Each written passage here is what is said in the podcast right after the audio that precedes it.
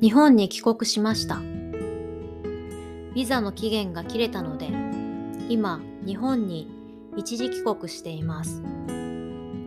ドイツではようやく暖かくなり庭の桜が咲き始めていました。マスクの義務も今月からなくなりました。なのでこの時期に帰ることになったのはとても残念です。さて日本入国についてですが今も日本では3回ワクチンを接種している人以外は隔離が必要です。私は2回しかワクチンを接種していないので隔離をしました。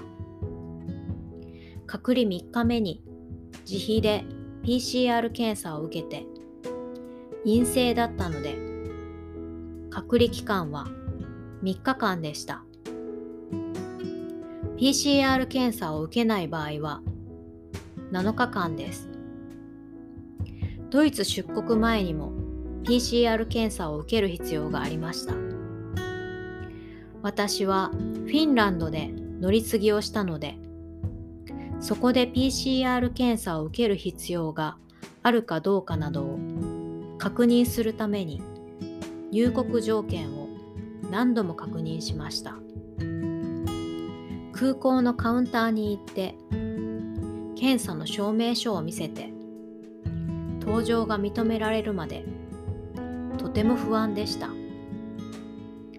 また今回は戦争のために通常のロシア上空を飛ぶ北ルートではなく南ルートを通ることになり飛行時間が長くなっていました。でも機内はガラガラで5人席を独り占めでき横になって寝ることができました。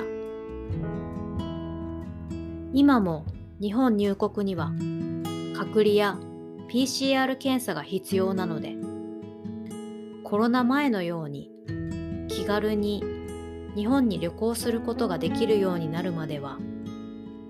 まだ時間がかかりそうです。